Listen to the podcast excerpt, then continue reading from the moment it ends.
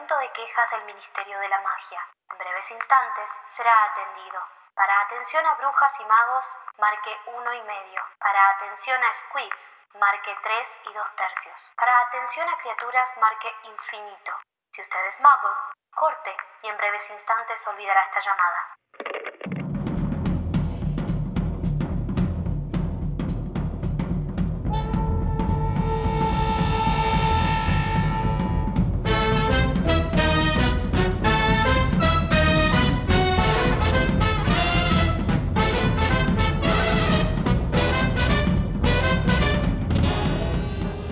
Bienvenidos, amigues, a un nuevo episodio de Las Quisquillosas. Estoy con mi amiga Maga. Hola, amiga.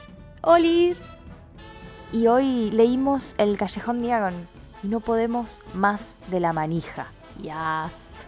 Eh, realmente tenemos mucho para hablar acerca de este capítulo. Las dos sacamos nuestras Ravenclaw interiores, hicimos cada una su investigación, así que la verdad que se viene un capítulo largo.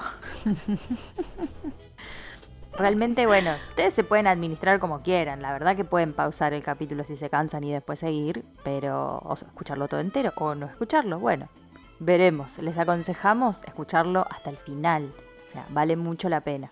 Muchísimo.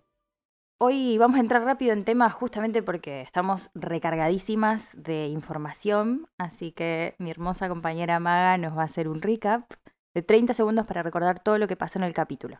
Amiga, ¿estás lista para hacernos este recap? Sí, lista, siempre lista. Siempre lista. Bueno, preparada. 3, 2, 1, ya. Harry se despierta pensando que soñó todo, pero no fue real. Hagrid lo lleva a Londres, primero al caldero chorreante, donde todos lo saludan porque es famoso, después al callejón Diagon a comprar sus cosas para el colegio, que es tipo un shopping para magos, para el banco de Gringotts, Harry es millonario. Hagrid saca un paquetito de una bóveda, Harry habla con un pibito nazi que le cae mal, Hagrid le regala una lechuza, se compra su varita que está conectada con la de Voldemort, se siente re fraca porque todos lo aman y él no entiende nada, y Hagrid le dice que va a estar todo bien y le da el pasaje para Hogwarts y se vuelve. Genia. Ese time management. Zarpado.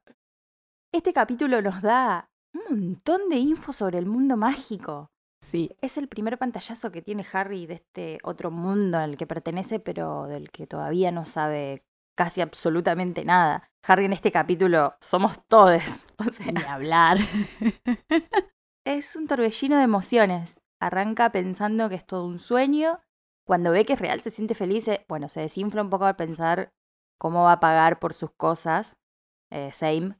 Se vuelve a poner Sí. contento cuando entra al callejón Diagon y ve toda la plata que tiene, su ida y vuelta emocional constante. Eh, una crisis heavy para los 11 años. Ujú. Ni hablar, bueno, de sus dudas respecto de sus capacidades como mago. Él ve que todo el mundo lo conoce. Bueno, que todos lo quieren. Me emociona mucho pensar en la gente del caldero chorreante. Onda, Sí. están conociendo a la persona que les salvó la vida. Es re movilizante para ellos. Sí, algunos, algunos lloran, tienen los ojos llenos de lágrimas. Tremendo. Y bueno, Harry como que de la nada pasa a ser de la bolsa de box de Dudley y el esclavo de sus tíos. Pasa a ser alguien, y no solo alguien, sino alguien remil importante para directamente, bueno, la historia del fucking mundo mágico. Claro. Entonces, claramente las expectativas son altas. eh, él no se siente a la altura, sobre todo después de encontrarse con Draco y no entender ni una palabra de lo que le dice. No entiende what the fuck, qué es el Quidditch, qué es una casa, o sea, no entiende nada. Medio como nosotros cuando estamos leyendo por primera vez, ¿no? Eh, no entendés Sí. carajo. ¿Cómo va a cumplir con, con todas esas expectativas si se enteró de todo, de todo, literalmente ayer? No, increíble. Pero bueno, acá Hagrid hace uso de su interior, arre. y le dice la posta. Nadie nace sabiendo. Él arranca de cero, igual que el resto. Va a aprender. O sea, sí, varios de sus compañeros nacieron sabiendo sobre la existencia del mundo mágico porque vienen de familias de magos y no tienen la, eh, la experiencia de vida particular que tiene él. Viven insertos en el mundo mágico desde que nacieron, pero eso no te garantiza conocer sobre magia. O sea, la escuela se va justamente a aprender. Exactamente igual que la escuela Mogul, ¿no? Sí. El Harry en los comienzos es como muy adorable.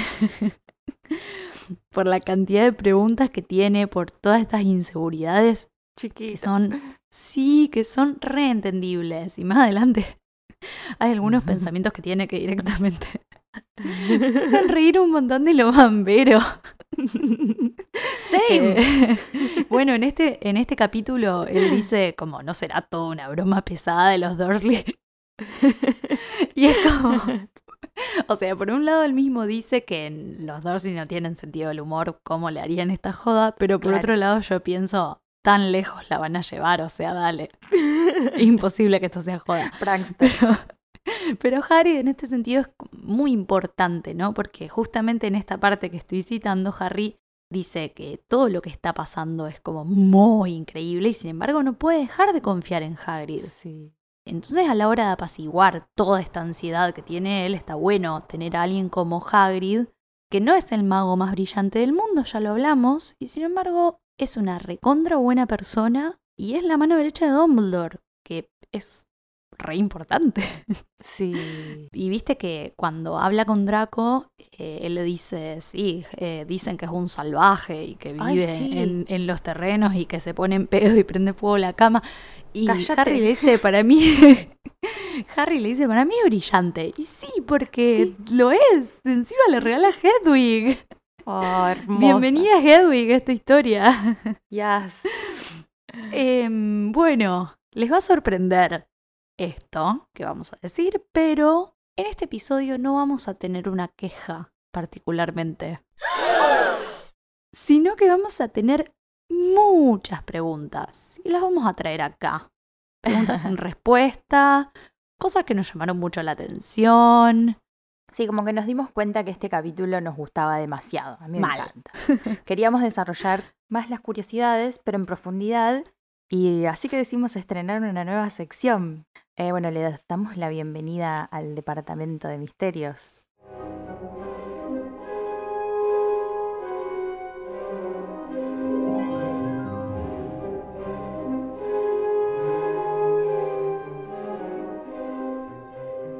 Preguntas. Bien, arranquemos con la primera directamente. Arrancamos. La primera, ¿cómo demonios? Me pregunto yo, volvieron los Dursley a su casa si Hagrid y Harry se llevaron el bote. ¿No?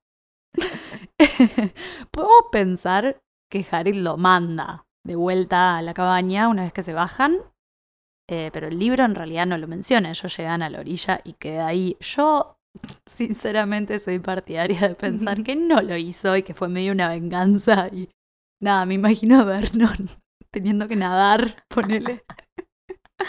Puros traumas. Y me parece. Sí. y me parece una escena maravillosa.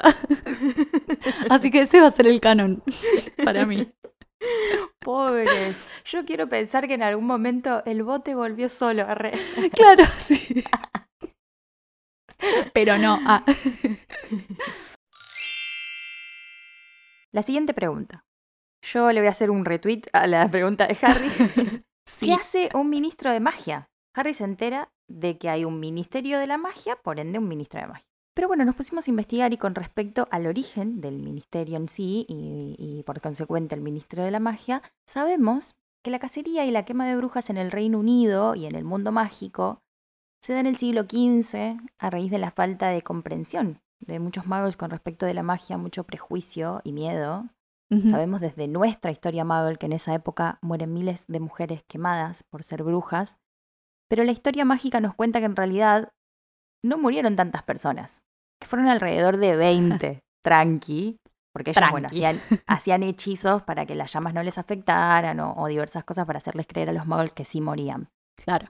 Eh, la realidad es que en nuestro mundo muggle sí murieron muchas mujeres por este prejuicio de llamar brujas a las mujeres, que tal vez no cumplían con ciertas reglas que la sociedad impartía en ese momento. Algunas eran médicas, usaban medicinas naturales, algunas eran parteras, eh, hacían abortos y demás, y por eso a la hoguera, directo. Por todo ese clima de muerte y destrucción, eh, la comunidad mágica empieza a ver la necesidad de una regulación. Y en el siglo XVIII se crea el Ministerio de la Magia y consecuentemente el puesto del ministro de la magia.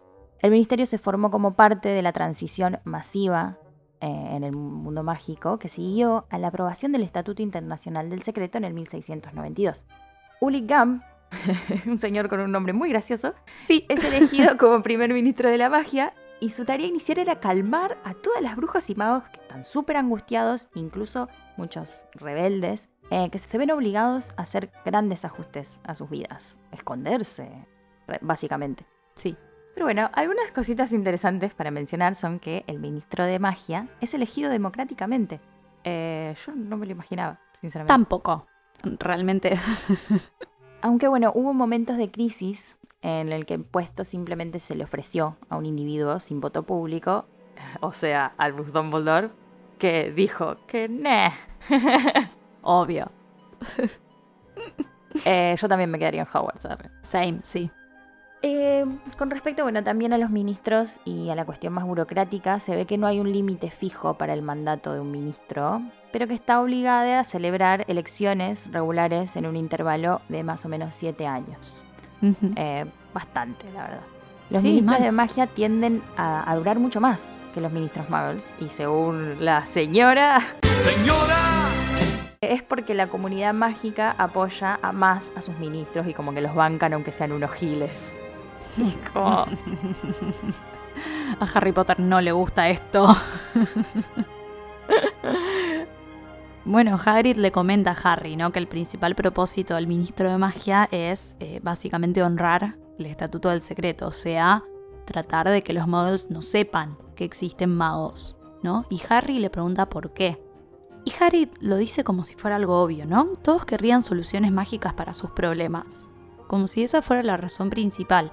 O sea, la política no es realmente uno de sus intereses o u obligaciones, quizás es una obligación, pero no tanto un interés. Lo loco es que mm, para llevar a cabo su tarea de guardar el secreto, tiene que contárselo al primer ministro Mogul y mantenerla al tanto de todas las locuritas que puedan surgir que afecten al mundo Mogul de alguna manera, qué sé yo, cositas, asesinos, animales mitológicos, la cosa sana, digamos. bueno, a mí también me hace preguntarme ¿eh? si el secreto saliera a la luz.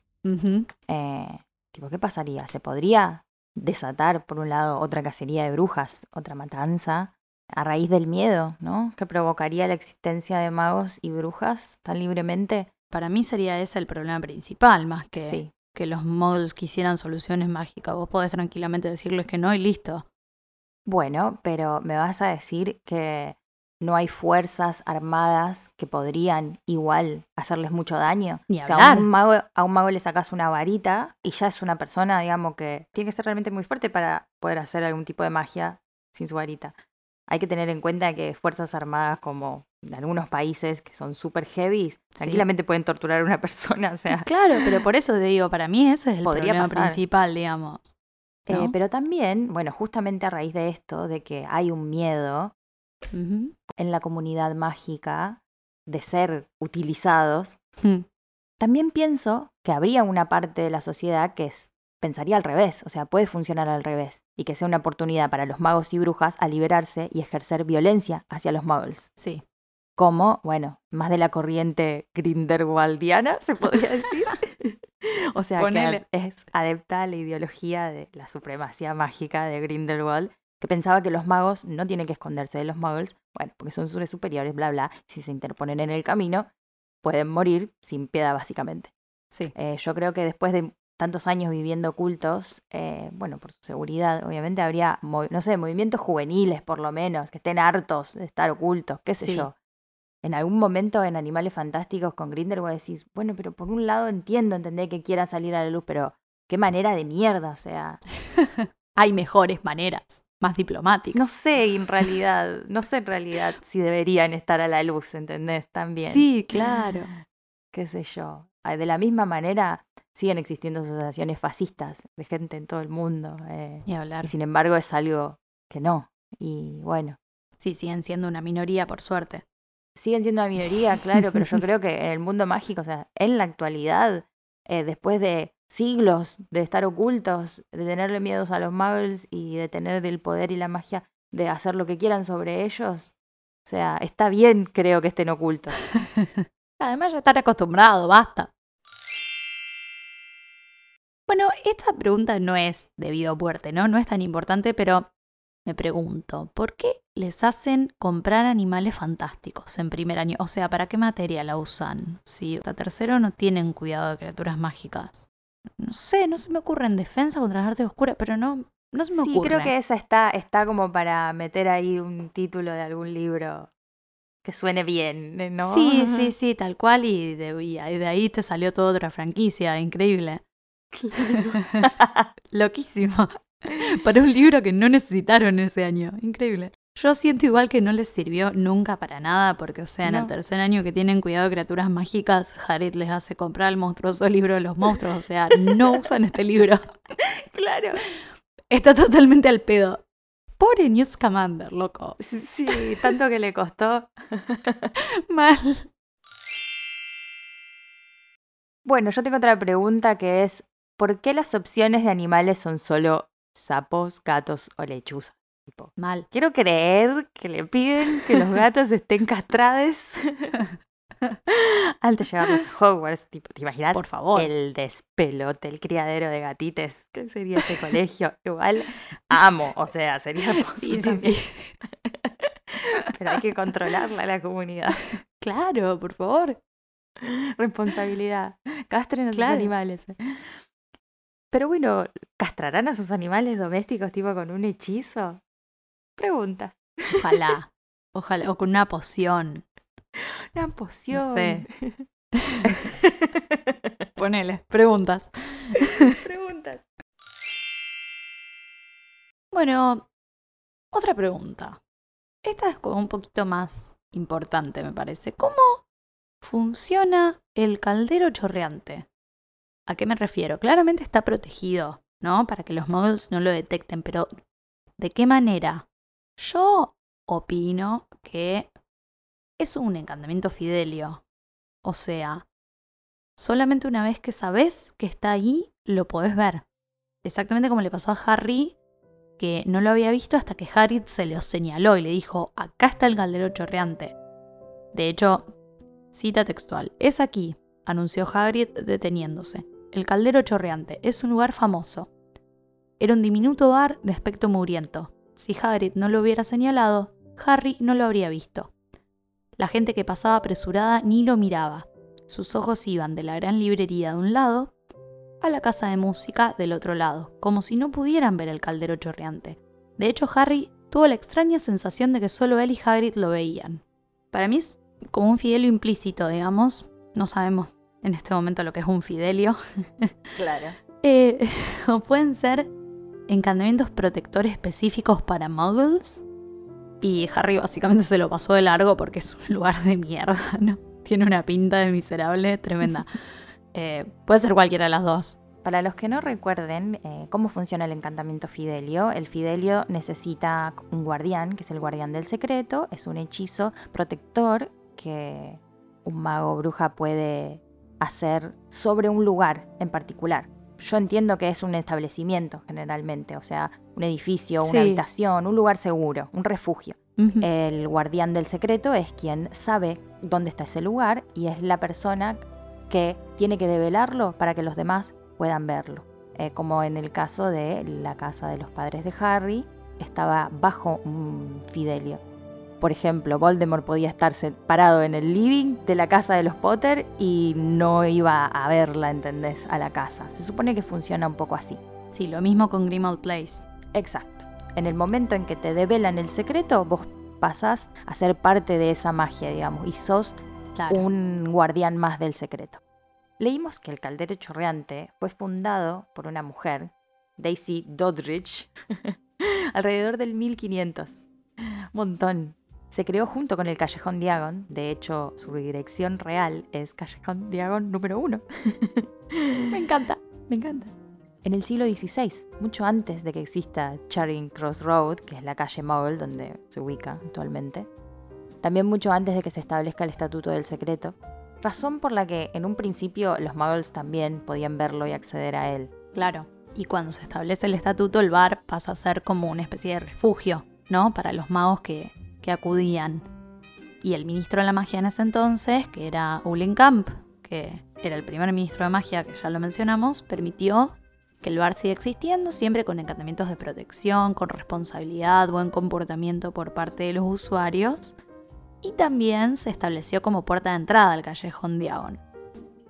Eh, en su honor, esto es muy curioso, ¿no? En su honor, el bar creó una cerveza que se llama Gams Old Gregarious, una cerveza tan fea que nadie pudo nunca terminar una pinta. Y es más, hay un premio de 100 galleons para quien lo logre, pero bueno, nunca nadie lo pudo ganar. Yendo.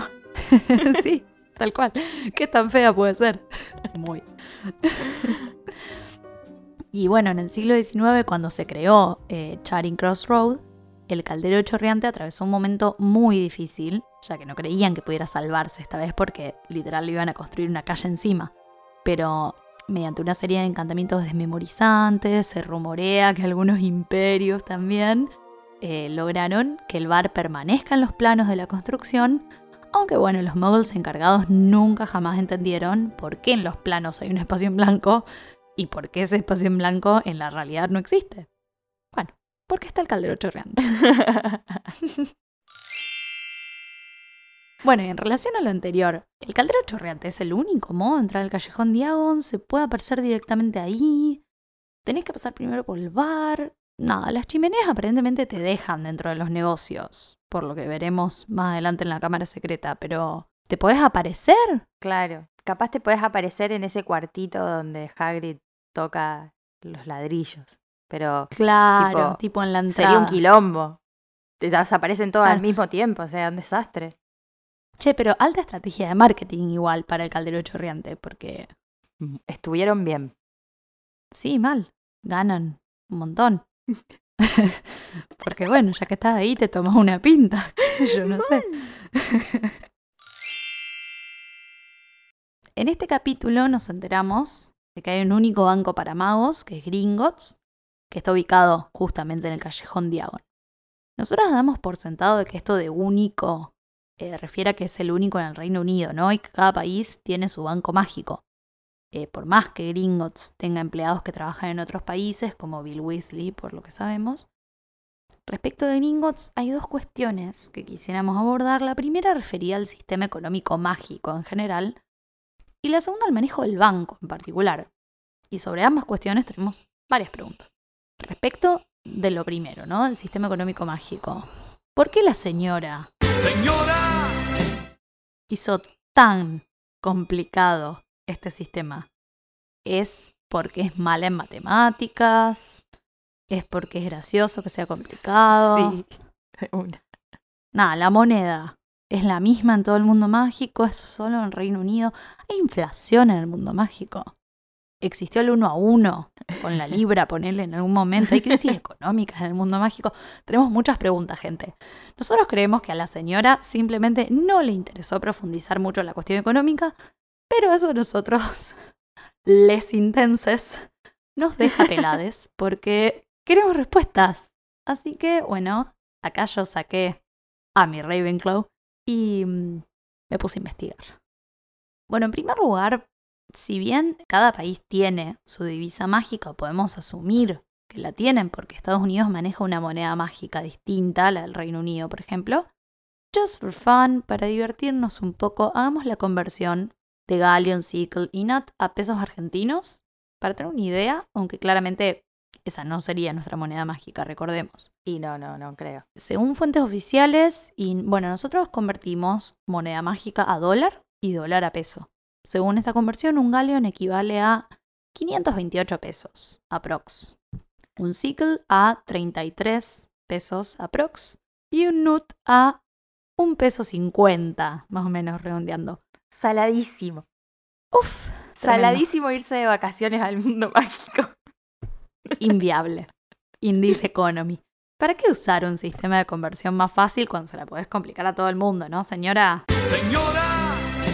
A todo esto se cree que los números impares de nuts en un sickle, de sickle en un galleon, pretenden ser una especie de chiste, referido a cómo se organizaba el dinero británico antes de la decimalización, con libras, chelines y peñiques, en una relación impar entre sí. Así que me parece que podemos llegar a la conclusión de que sí, se quiso hacer la graciosa. Para mí no le salió, no sé. De hecho, yo dudé de sus capacidades matemáticas. O sea, imagínate al nivel que no le salió. A todo esto hay algunas incongruencias respecto de la conversión en los libros.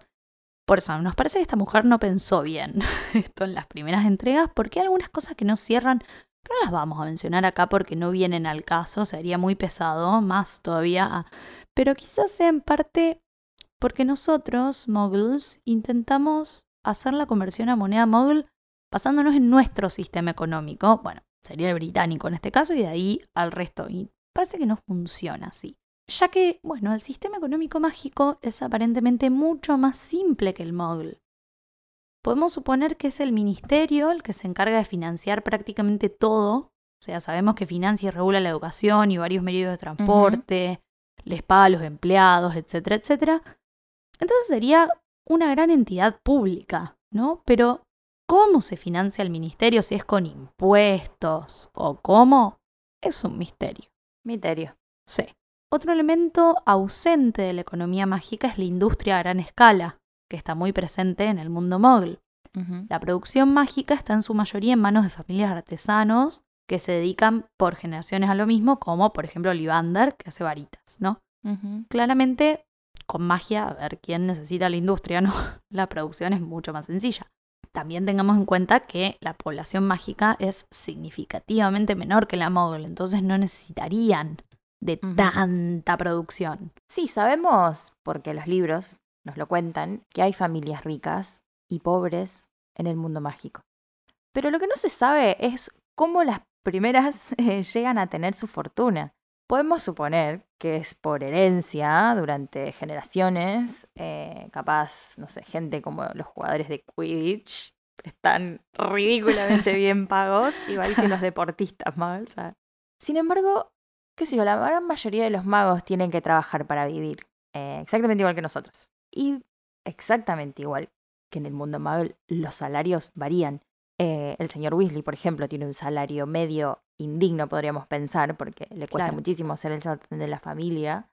Son un montón, también, hay que decirlo. Sí, sí, sí, sí, sí. Igual Molly podría agarrar la pala, qué sé yo. Digo, opinión. Molly hace muchas cosas. O sea, Molly es... Es reama de casa, pero bueno, conseguí tu... La metieron en el rol de ama tu media jornada. Qué sé yo. Después de que se va a Ginny a Hogwarts, podría claro, ser, ¿no? algo. Sí, claro, totalmente. Sí, sí, eh, sí. Pero bueno. Antes te eh, lo entiendo porque son mil pibes, ¿cómo hacer? Son un montón de pibes, claro. Bastante, qué sé yo, bastante patriarcal la situación, porque ella creo que podría, hacer más cosas, pero bueno, igual que todos los roles de mujeres. Podría ponerse un emprendimiento de tejidos, qué sé yo, de, de suéteres. Claro. Eh, pero bueno, tiene un montón de talentos. Justo después que se va Ginny tiene solamente unos años de, paz y tranquilidad de no ser ama de casa esclavizada. ya está, se jubiló. Y se desata, se desata la guerra, ¿entendés? Es como, y ahí otra vez atendiendo a todo el mundo, haciéndole comida a todo el mundo. Como Increíble. su rol también bastante impuesto encima. Sí, sí, sí. Pero bueno, después les tapa a todos eh, muy bien la boca cuando, cuando mata a Bellatrix Lestrange. obvio, obvio. Otros personajes, igual como Lupin, viven en la marginalidad, ¿no? Y les es muy difícil encontrar laburo. Esa sería la mayor de nuestra desigualdad económica, pero en general parecen estar bastante parejos. Claro, y bueno, dado que el sistema económico mágico entonces parece ser bastante estable, por más desigual que sea, eh, quizás ahora tiene más sentido que toda la plata de los magos se guarde en el mismo lugar. Y esto nos lleva a hablar de Gringotts. Respecto del banco mágico tenemos también varias preguntas. ¿Por qué a Gringotts lo manejan duendes y no magos? O sea, ¿se lo supone más confiables? ¿Son capaces de proveer mayor seguridad? Por qué los duendes acceden a encargarse de un banco que en definitiva es para los magos. Eh, ¿Fueron los duendes quienes tomaron esa iniciativa? ¿Los magos los obligan? ¿Qué onda? Bueno, nada, Gringotts es como dijimos el único banco para toda la comunidad mágica del Reino Unido y parece ser un lugar recontra seguro por lo que dice Hagrid. Eh, el único lugar más seguro según él es Hogwarts, que bueno, permitíme dudar. qué sé yo, no sé. Gringotts fue fundado en el año 1474 por un duende Gringot, justamente de donde el establecimiento toma su nombre, Y poco después de su creación los magos toman algún control sobre el banco, pero en general, salvo algunos momentos excepcionales, al, al banco lo manejan los duendes, aunque tienen empleados magos, ¿no? En realidad, los duendes son los únicos que conocen verdaderamente los secretos del banco, los encantamientos, hasta las criaturas que se ocultan kilómetros bajo la superficie para defenderse de los intrusos. Y además, los duendes son extremadamente codiciosos y protegerán su dinero y artículos de valor a cualquier costo, lo que los vuelve justamente los guardianes ideales para todo lo que tenga valor en el mundo mágico. Aparte tienen un código que les prohíbe hablar de los secretos del banco y lo consideran una traición de base a romper cualquier parte de ese código. Cof, cof. cof, cof. Eh, Shame. Gringotts funciona a la manera de una reserva federal, ¿no? Mantiene de forma independiente el equilibrio de la economía mágica británica en este caso, al rechazar a magos, brujas o grupos individuales para manipular asuntos financieros nacionales para el beneficio personal. Podemos llegar a la conclusión entonces de que los duendes tienen una gran cantidad de poder sobre la economía mágica, porque además son ellos quienes se encargan de acuñar los galleons, sickles y nuts. Eh, es más, cada moneda lleva un número en referencia al duende que la fabricó. Por lo tanto, es probable, ya que los duendes tienden a estar en desacuerdo con los magos en los niveles más políticos, sociales, que el misterio de la magia tenga leyes establecidas para evitar que Gringotts regule intencionalmente la economía mágica, meta mano, probablemente a través de la oficina de enlace duende, dependiente del Departamento de Regulación y Control de las Criaturas Mágicas. Okis. Uh. Hashtag burocracia. Tengamos en cuenta igual que a los ojos de los magos en general los duendes son seres inferiores, ¿no? Mm. No se les permite tener varita, está bien que ellos pueden hacer magia sin varita, pero es algo que a ellos les resulta insultante y por este motivo no revelan los secretos de su magia a los magos. Lo bien que hacen igual. Eh, no, yo tampoco los revelaría. No obstante, eh, los duendes han sabido ganarse su lugar dentro de la comunidad y no temen enfrentarse a los magos cuando es necesario, como sabemos por la cantidad de rebeliones de duendes que hubo a lo largo de la historia del mundo mágico. En general, la idea de pago y reembolso de los duendes no es la misma que la de los humanos. Según los estándares del duende, eh, el fabricante de un artículo y no el comprador es el propietario legítimo y se requiere que el artículo sea devuelto a su fabricante después de la muerte del comprador. Entonces los duendes creen que el mago que paga un artefacto hecho por un duende simplemente lo está alquilando, no, no es de él. A su vez, eh, consideran el paso de un artículo de un mago bruja a otro sin pagar más a su creador poco más que robo son medio especiales con el temita de la posesión. Con la Y de la propiedad. Sí, sí, sí. Eh, según hemos leído, igual, eh, la señora. ¡Señora! La señora quizás utilizó el hecho de que los duendes eran una parte vital de la vida mágica controlando el banco, sin importar cómo los magos vean a los duendes como una raza inferior, inspirada por el prejuicio antisemita y la teoría de Adolf Hitler de judíos codiciando la dominación mundial controlando bancos en todo el mundo. Raro. Rarísimo. Sí, raro, muy raro todo. Esta es una teoría medio rara, pero bueno, ya, ya nos, nos esperamos cualquier cosa de esta mujer, ¿no? Yo no tengo una pregunta, sino en realidad una curiosidad, varias cosas para contar.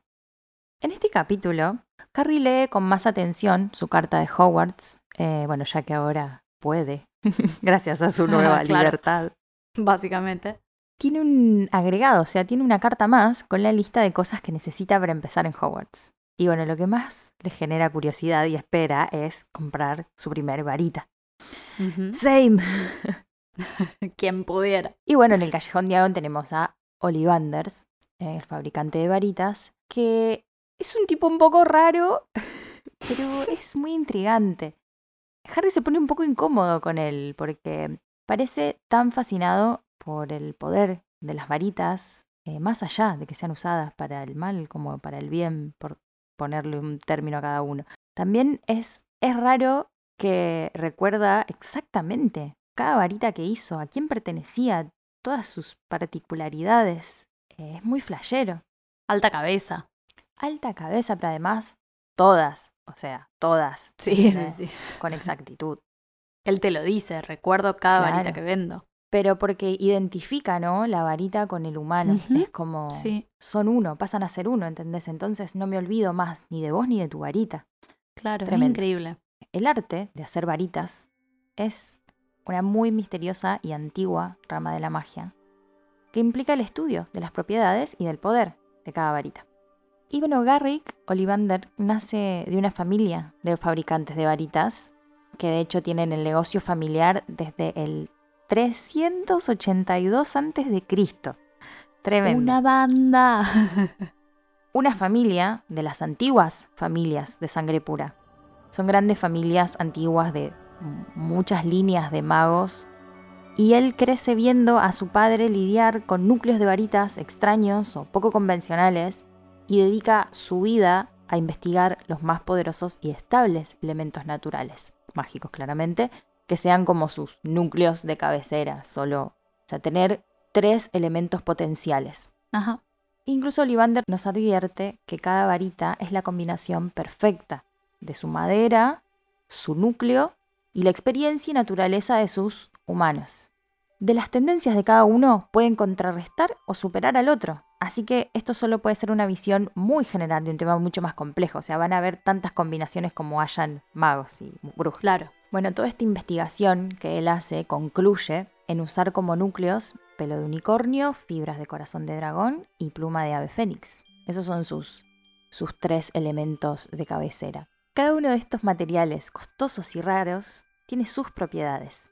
El pelo de unicornio generalmente produce la magia más consistente y está menos sujeto a fluctuaciones y bloqueos. Las varitas con núcleos de unicornio son generalmente las más difíciles de arrastrar a las artes oscuras. Eh, son varitas muy fieles, las más fieles de todas. Generalmente permanecen muy fuertemente unidas a su primer humano, independientemente de si él o ella sean un, brujo o mago habilidosos. Eh, las desventajas ¿sí? del pelo de unicornio son que no hacen las varitas más potentes. Bueno, aunque la madera de la varita podría compensarlo. Y bueno, son muy propensas a la melancolía si se manejan mal. Mi vida. Eh, o sea que el cabello, o sea, el pelo de unicornio puede morir y necesita ser reemplazado. Eso es re loco. El corazón de dragón, en la fibra de corazón de dragón, generalmente producen varitas con mucho poder y son capaces de los hechizos más extravagantes.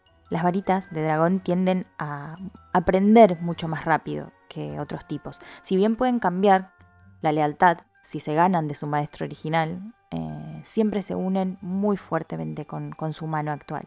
Las varitas de fibras de corazón de dragón tienden a ser más fácil a pasar a las artes oscuras. Eh, también es el más propenso de los tres núcleos a los accidentes. Eh, son un poco temperamentales. y bueno, después, obviamente, el fénix es el tipo de núcleo más raro. Las plumas de fénix son capaces de la mayor variedad de magia, podríamos decirlo. Aunque pueden tomar más tiempo que los núcleos de unicornio, de dragón, para develarlo, digamos, como necesitan un entrenamiento, una fuerza, una seguridad muestran la mayor iniciativa e incluso a veces actuando por su propia voluntad. Recordemos que esto no, no es sobre los humanos, es sobre las varitas y su Sí, personalidad. sí, claramente. Bueno, este ejemplo está ligado al- a la varita de Harry, por supuesto. Por eso también está adaptado a la varita de Harry, diría yo. Entonces cuando dice esto de que actúa por su propia voluntad, eh, lo vemos en Harry y vemos que sucede en un momento. Sí, Pero lo que comenta esta- este artículo que encontramos es que es una cualidad que a muchas brujas y magos no les gusta. No les gusta que su varita actúe por sí misma. pata la suya, digamos. Claro, es como, ¿qué? Es como si tu auto manejara solo de repente. Incluso las, las varitas de, con el núcleo de plumas de fénix son las más difíciles de domesticar y personalizar. Se, se gana su lealtad con mucho esfuerzo. Eh, son siempre como muy exigentes cuando se trata de humanos potenciales. Es que la criatura de la que se toman es una de las más independientes y separadas del mundo, podríamos decirlo. ¿Sabes? Fénix son muy especiales, son criaturas mágicas, mitológicas, que tienen, nada, la, gran particularidad, podríamos decir, de morir y renacer de sus propias cenizas, pueden, bueno, nos enteramos después, obviamente, la Cámara de los Secretos, que pueden cargar grandes pesos. Eh, y sus lágrimas tienen poderes curativos, zarpado, amarles. Y encima se ve que cantan súper bien. bueno, podríamos hacer un apartado acá. Eh, ya seguimos con el tema de, de la creación de las varitas, pero quiero volver al capítulo, porque Ollivander le cuenta a Harry que es muy curioso que lo haya elegido una varita con núcleo de pluma de fénix, ya que este fénix, y después nos enteramos que el fénix es Fox, el fénix que vive con Dumbledore, solamente dio dos plumas, y por ende solo hay dos varitas con esas plumas. Una es la suya y otra es la de Voldemort. Es muy raro para Harry, porque que para mí no se lo esperaba en ese momento. Él fue a comprar su varita, se encontró con esto. Olvídalo. Pero significa para Harry que la hermana, de entre comillas, de su varita, es la que mató a su familia y que intentó matarlo a él. Y bueno, falló y terminó resultando en su cicatriz. Para mí, en este momento en el que él entiende esto, entiende también que hay muchas más cosas que lo unen a Voldemort, además de, bueno, de este acto eh, vivencial. Hay otra conexión más adentro, ¿no? Que forma parte de su piel. Incluso más adelante también aprendemos que estas dos varitas no funcionan bien cuando actúan en contra de ellas mismas. O sea, en vez de potenciarse, claro. Eh, no quieren, no quieren pelear entre sí, ¿entendés? Sí, es increíble. No, no lo termino de entender. Creo que incluso Ollivander tampoco. ¿Por qué es que pasa esto? Algo que tiene esta señora es que con, con estas cosas, o sea, te las tira como si fueran datos medio pavos, pero ya te va delimitando los puntos centrales de la historia. Lo mismo con lo que hablábamos la otra vez de que a Voldemort no le quedaba lo suficiente de humano para morir, ¿no? Es algo que pasa. En el tercer capítulo del primer libro. Sí, es algo que pasa. Pasa de largo, pero que es central. Lo mismo con esto. Claramente este es un momento mucho más importante y por ahí lo tenés un poco más en cuenta, pero no deja de haber pasado en el primer libro. O sea, ya está pensado todo, toda esa trama de las varitas ya está pensada desde el primer momento. Sí, es muy loco que uno cuando lee esto, uno lo, o sea, lo, lo registras y decís, oh, mira, qué interesante, y ya fue, y ya está. Pasa de largo, sí. Pasa de largo. Y creo que eso es lo interesante de releer estos libros, de que Ni en hablar. los primeros hay un montón de información. Podemos continuar ahora con el, tema varitas y como ya les dije, no solo es el núcleo lo que es importante, la conexión con el humano y demás, pero la madera de la varita es muy importante. Y Ollivander dice con respecto a las maderas de que solo una minoría de árboles puede producir una varita con madera de calidad, al igual que bueno, una minoría de humanos puede producir magia. y también se, se, necesitan años de experiencia, bueno, él es que es todo un erudito, pero para saber cuáles son las maderas que tienen el DOM. Eh, aunque él dice que es mucho más fácil si se encuentran bowtruckles anidando en las hojas, porque nunca habitan en árboles mundanos. Sabemos que los bowtruckles son criaturas mágicas hermosas que viven en los árboles en los que se hacen las varitas y pueden ver a Pickett en Animales Fantásticos, hermoso. Es un bicho hermoso. Eh, bueno, hay literal muchísimos tipos de maderas, de varitas, que no voy a perder el tiempo en nombrarlas a todas, pero sí traje la madera de la varita de Harry, bueno, ya que es la protagonista de estas páginas. Eh, es de madera de acebo. La madera de acebo es uno de los tipos de maderas de varitas más raros. Se la considera superprotectora, funciona mejor para quienes pueden necesitar ayuda para superar una tendencia a la ira y la impetuosidad. Claramente Harry. Al mismo tiempo, las varitas de acebo, bueno, eligen humanes que estén transitando alguna búsqueda espiritual peligrosa. Claramente Harry. Claramente Harry. Eh, el acebo es una de esas maderas que varía drásticamente en el rendimiento dependiendo del núcleo de la varita. Y es particularmente difícil de emparentar con la pluma de Fénix, porque Harry Potter, básicamente. y bueno, también pasa que eh, se ve que hay una cierta volatilidad en la madera que entra en conflicto con la pluma de Fénix. Pero en el caso, bueno, de que esta inusual pareja se encuentre a su par ideal, en este caso la varita, la madera de acebo, con la pluma de Fénix, con Harry Potter, eh, se ve que, bueno, se, se convierte en algo muy poderoso. Bueno, son muchos factores los que afectan en una varita. No solamente la madera, el núcleo humano, bueno, el tamaño también incide en la completitud, le podemos decir, de una varita. Olivander dice que la mayoría de las varitas están entre 23 a 36 centímetros y ha vendido varitas extremadamente cortas, menos de 20, de 20 centímetros, o muy largas, más de, de 38 centímetros. La varita de Ombridge es recorta, ¿viste? Y él dice que las varitas, que son muy cortas, generalmente eligen aquellos en cuyo no sé, en cuyo carácter falte algo, en lugar de ser, no sé, físicamente de menor tamaño. Claro que falta algo, señora. Muchas varitas y magos pequeños son elegidos por varitas más largas, o sea, no tiene nada que ver. Incluso la flexibilidad o la rigidez de la varita indica el grado de adaptabilidad y disposición al cambio de lealtad que tendrá, o sea, si podrá pasar a otro mago o bruja en el caso de que se vea obligada. Y cada varita, desde el momento que encuentra a su dueño ideal, va a comenzar a aprender de su compañera y a enseñarle también. Esto me encanta. Sí, habla de la temperamentalidad o la personalidad de las varitas. Olivander insiste con esto de que la varita elige al mago bruja y de que las varitas tienen una cierta lealtad con respecto a su mane. Decía propietario por todos lados. En todas las notas y artículos que encontré sobre varitas decía propietarios de varitas y no me gusta para nada. Siento que si supuestamente se eligen, no tiene por qué ser uno propietario de la varita, digamos, si te está eligiendo. Además cambian de lealtad. Exactamente, o sea, por eso me gusta esto de humanos, simplemente humanos y varitas. Sí. Con respecto a la lealtad, eh, después vamos a aprender mucho más adelante sobre la lealtad de las varitas, sobre sus personalidades y cómo pueden cambiar de humanos si se gana su lealtad. Y bueno, ahí tenemos mucho más para hablar de Olivander, porque sus habilidades y sus conocimientos en la creación de varitas eh, lo llevan a terminar secuestrado en la guerra, torturado y abusado y demás.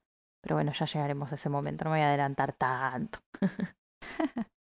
Incluso sacamos el precio de las varitas con nuestra conversión galleons a pesos argentinos. Muy útil. Muy útil para la vida. Por supuesto. Y bueno, en este momento, que sabemos es el 1991, eh, sale 7 galleons una varita. No sabemos si habrá inflación. Pasó realmente mucho tiempo. Entonces, vamos a hacer la cuenta a 7 galleons. Así que bueno, una varita saldría unos 3.696 pesos argentinos. Ponele que sí. Está bien. Para mí es alta inversión. O sea, es algo que te va a durar idealmente toda la vida. Yo la pago. Yendo. He pagado otras cosas mucho más inútiles, mucho más caras. bueno, nosotras, gracias a Pottermore Wizarding World ahora, tenemos información sobre nuestras varitas. Así que les contamos, porque sabemos que les importa un montón, que mi varita es de madera de sicomoro, con pelo de unicornio, y tiene 30 centímetros y es bastante flexible. Lo del pelo unicornio ya lo hablamos, pero eh, les cuento un poquito del psicomoro porque es bastante divertido. El psicomoro necesita de nuevas experiencias, necesita de gente curiosa, aventurera. Y la particularidad de esta madera es que se puede prender fuego, básicamente, si se aburre. es loquísimo. De hecho, dice que hay muchos brujas y magos que eh, se sorprenden cuando de la nada están mandando por decimoquinta vez en el día a la varita a buscar sus zapatillas y la varita se les prende fuego. Pero bueno, se ve que no les gusta aburrirse. Mi varita la va a pasar muy mal. la mía es de roble inglés también con pelo de unicornio y más chiquita, de 28 centímetros, también flexible porque se ve que la señora no... No, no pone otra característica. No pone otras, otras características eh, con respecto a la flexibilidad de las varitas. Pero bueno, mi, mi madera es el roble inglés y se ve que, bueno, es que es muy fiel, es su particularidad. Y bueno, necesitan personas con fidelidad, coraje, como socios de fuerza, dice porque la, mía no es muy interesante, no dice mucho.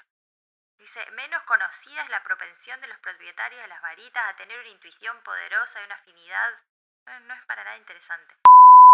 Lo único que dice interesante es que se ve que hay una conexión con la naturaleza, con la tierra, con la madera. Bueno, se ve que es bastante natural. Yendo. Bastante aburrida mi varita.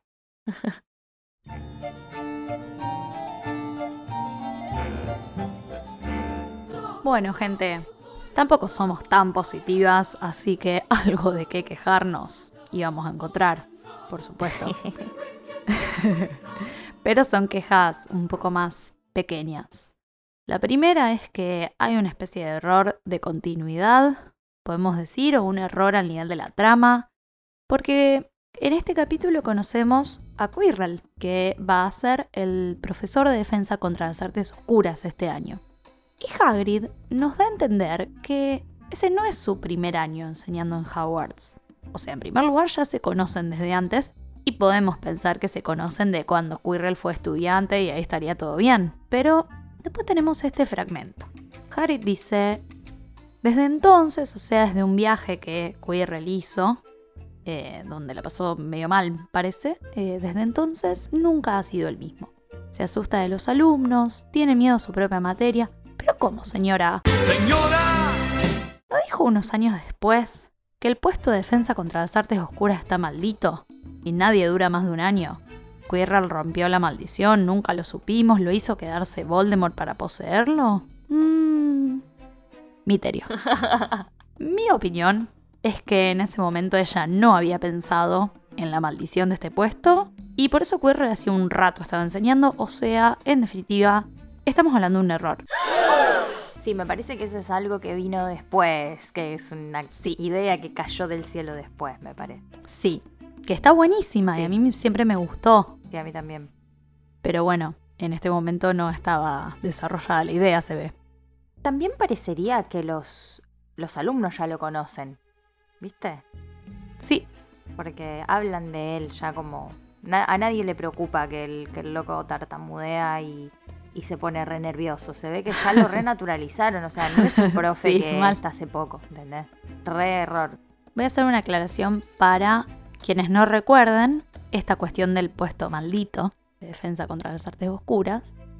Mucho más adelante, en el príncipe mestizo, nos enteramos de que Voldemort pidió dos veces, de hecho, el puesto de profesor de defensa contra las artes oscuras y Dumbledore le dijo las dos veces que no. Y la segunda vez tuvieron una discusión muy intensa, que para mí es una de las mejores escenas de todos los libros. Y cuando termina esa conversación, eh, Dumbledore le cuenta a Harry que desde ese momento nadie dura más de un año como profesor de defensa contra las artes oscuras. A mí me encanta, la verdad que me gusta. Pero bueno, sí, como que también hay que tener en cuenta que es el primer libro, o sea, no se puede pedir todo a este libro. Ya hay bastantes cositas que imagínate que en la cabeza de la señora... Era algo que no, no sabía si iba a tener tanto éxito, si iba a llegar a escribir lo último. Empezó con una idea bastante formada, digamos, pero hizo lo que pudo, hay que decirlo. No, sí, pero, o sea, a ver, tuvo muchas ideas muy bien formadas, por lo que venimos hablando, y otras no tanto. Claro. A mí esta particularmente me hace enojar. Hay otra queja también que fue surgiendo después de leer este capítulo, de que de este momento en el que Harry entra a Madame Malkins eh, buscando su túnica para empezar en Hogwarts y adentro se encuentra con un niño. Eh, bueno, tiene la primer charla con un pibe de su edad en el mundo mágico. Eh, termina siendo un chasco. ah, un fracaso. Sabemos más adelante que este pibe es Draco Malfoy.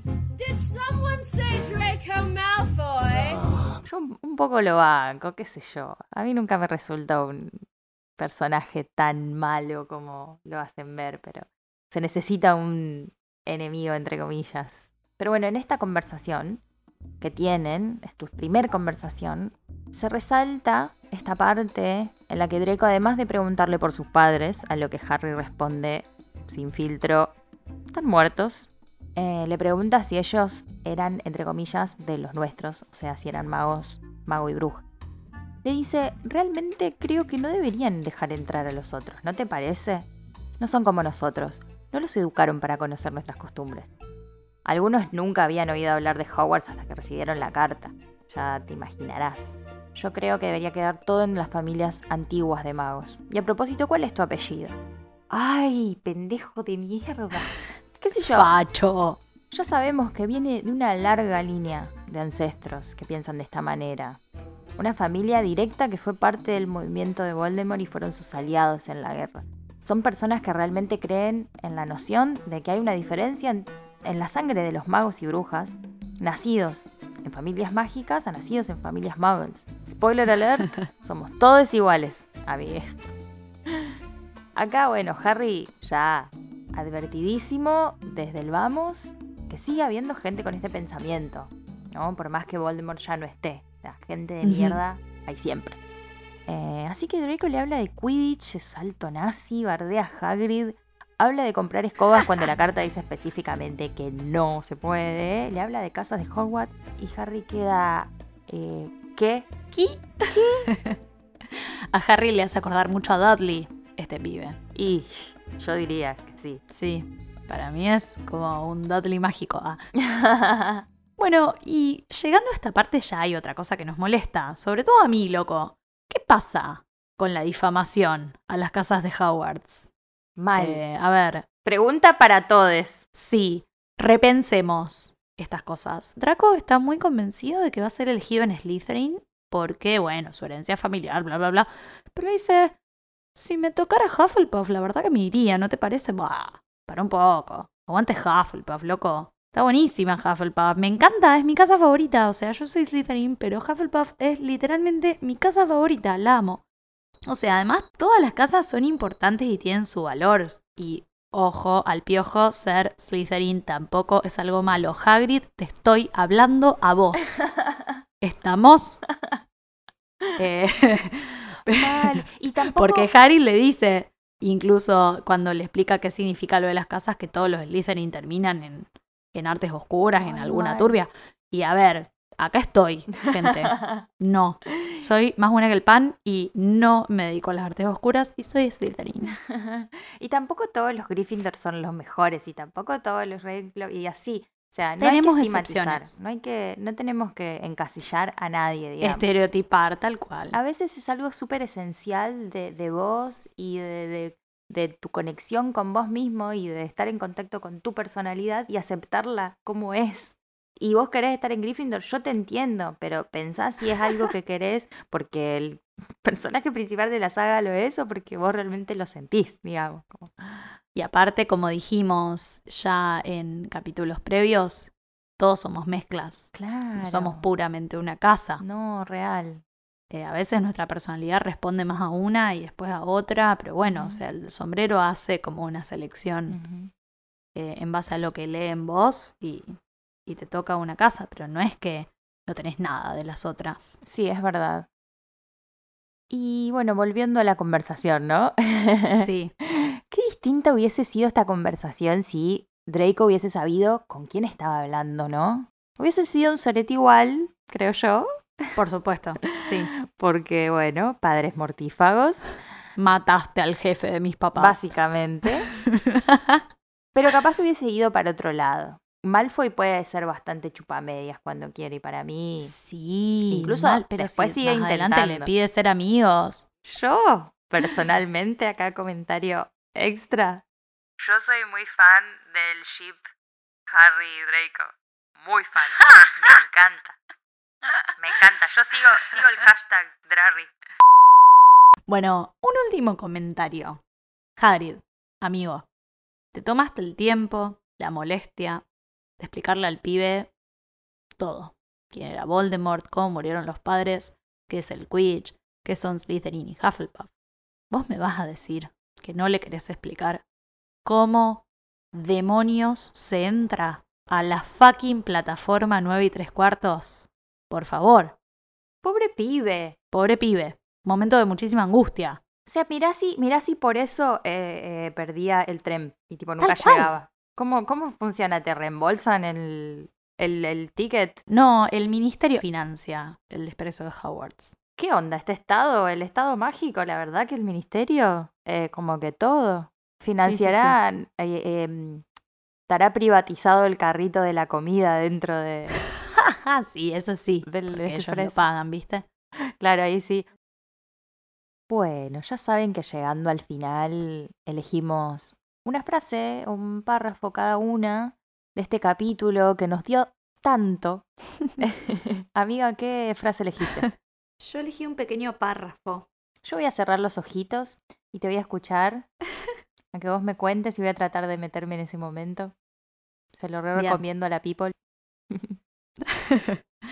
Bien, empieza.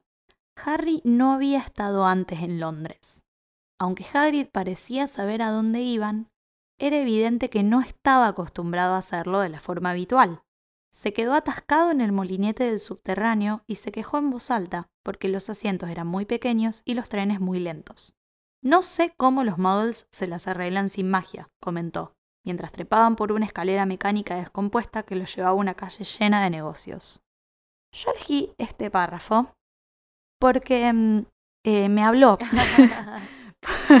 honestamente, porque mm, es algo que a mí me surge preguntarme muchas veces de otras épocas, de cómo se las arreglaban en otros momentos históricos sin la cantidad de cosas que tenemos hoy. Mal. Es lógico que se las arreglaban, ¿no? No conocían Internet, entonces no extrañaban Internet. Lógico. Pero, qué sé yo, yo lo pienso y no podría vivir sin algunas cosas. Bueno, eso nos lleva un poco a cómo sería vivir adentro de Hogwarts. Que te tenés que ir, Sí. abandonar, digamos, todo, todo tu... Si sos un nacido de padres muggles, ponele, o... Tipo, tenés que irte a un lugar a estar aislado y olvidarte de la sociedad que vos conocías antes y estar completamente desconectado. Eh, yo elegí una frase mucho más a- eh, atrás, casi terminando el capítulo, donde Harry habla con Hagrid y le cuenta un poco cómo se siente, porque está muy callado y es un poco bizarra la, la escena porque están comiendo una hamburguesa, como que vuelven al mundo muggle y se sientan en una Sí. mesita, se comen una hamburguesa tipo fast food y es muy loco esto de salir de un lugar rebosante de magia y volver abruptamente a los edificios, a la tecnología, al mundo muggle. Muy loco. Sí, de hecho, Harry dice que siente todo como muy ajeno. Y creo que eso le, le va a pasar, a partir de acá le cambió la vida, le va a pasar siempre, digamos. Eh, Él ya no resiste, Sí. digamos, estar eh, de los Dursley a partir de acá. Todo el tiempo que tiene que volver al mundo Muggle es algo eh, molesto. Es tortura total. Y bueno, en esta parte él se re sincera y le dice a Hagrid cómo se siente. Y Hagrid, obviamente, como lo dijimos al principio, es un hermoso, súper comprensivo. Y le dice, bueno, empieza un poquito más arriba. Hagrid se inclinó sobre la mesa.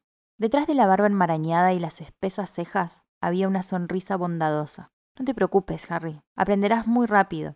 Todos son principiantes cuando empiezan en Hogwarts. Vas a estar muy bien. Es sencillamente, sé vos mismo. Sé que es difícil. Estuviste lejos y eso siempre es duro, pero vas a pasártela muy bien en Hogwarts. Yo lo pasé y en realidad todavía lo paso.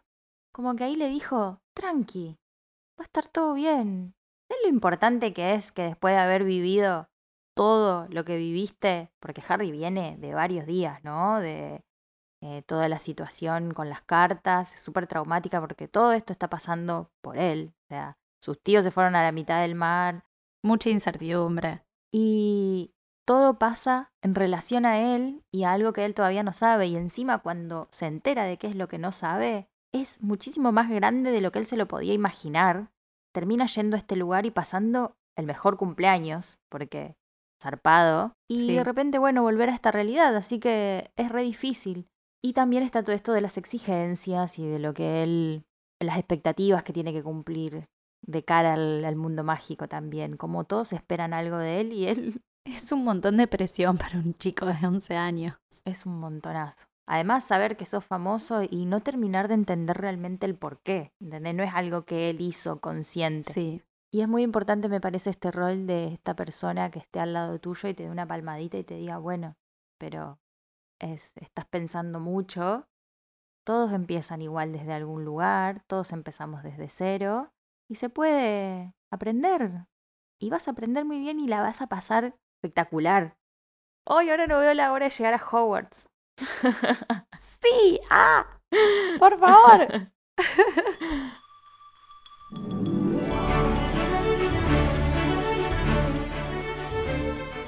gente, hemos llegado al final. de este gran capítulo. La verdad que fue un montón. Esperamos que se hayan quedado hasta el final. La verdad que producir este capítulo fue hermoso. Mucha información, fue lo más. Sí. Eh, y bueno, tenemos nuestras redes sociales para que nos sigan. Somos arroba quisquillosas en Instagram y arroba lquisquillosas en Twitter. En Facebook somos las quisquillosas. Y nos pueden mandar un audio o un mensaje o lo que gusten al teléfono 341 25 88841.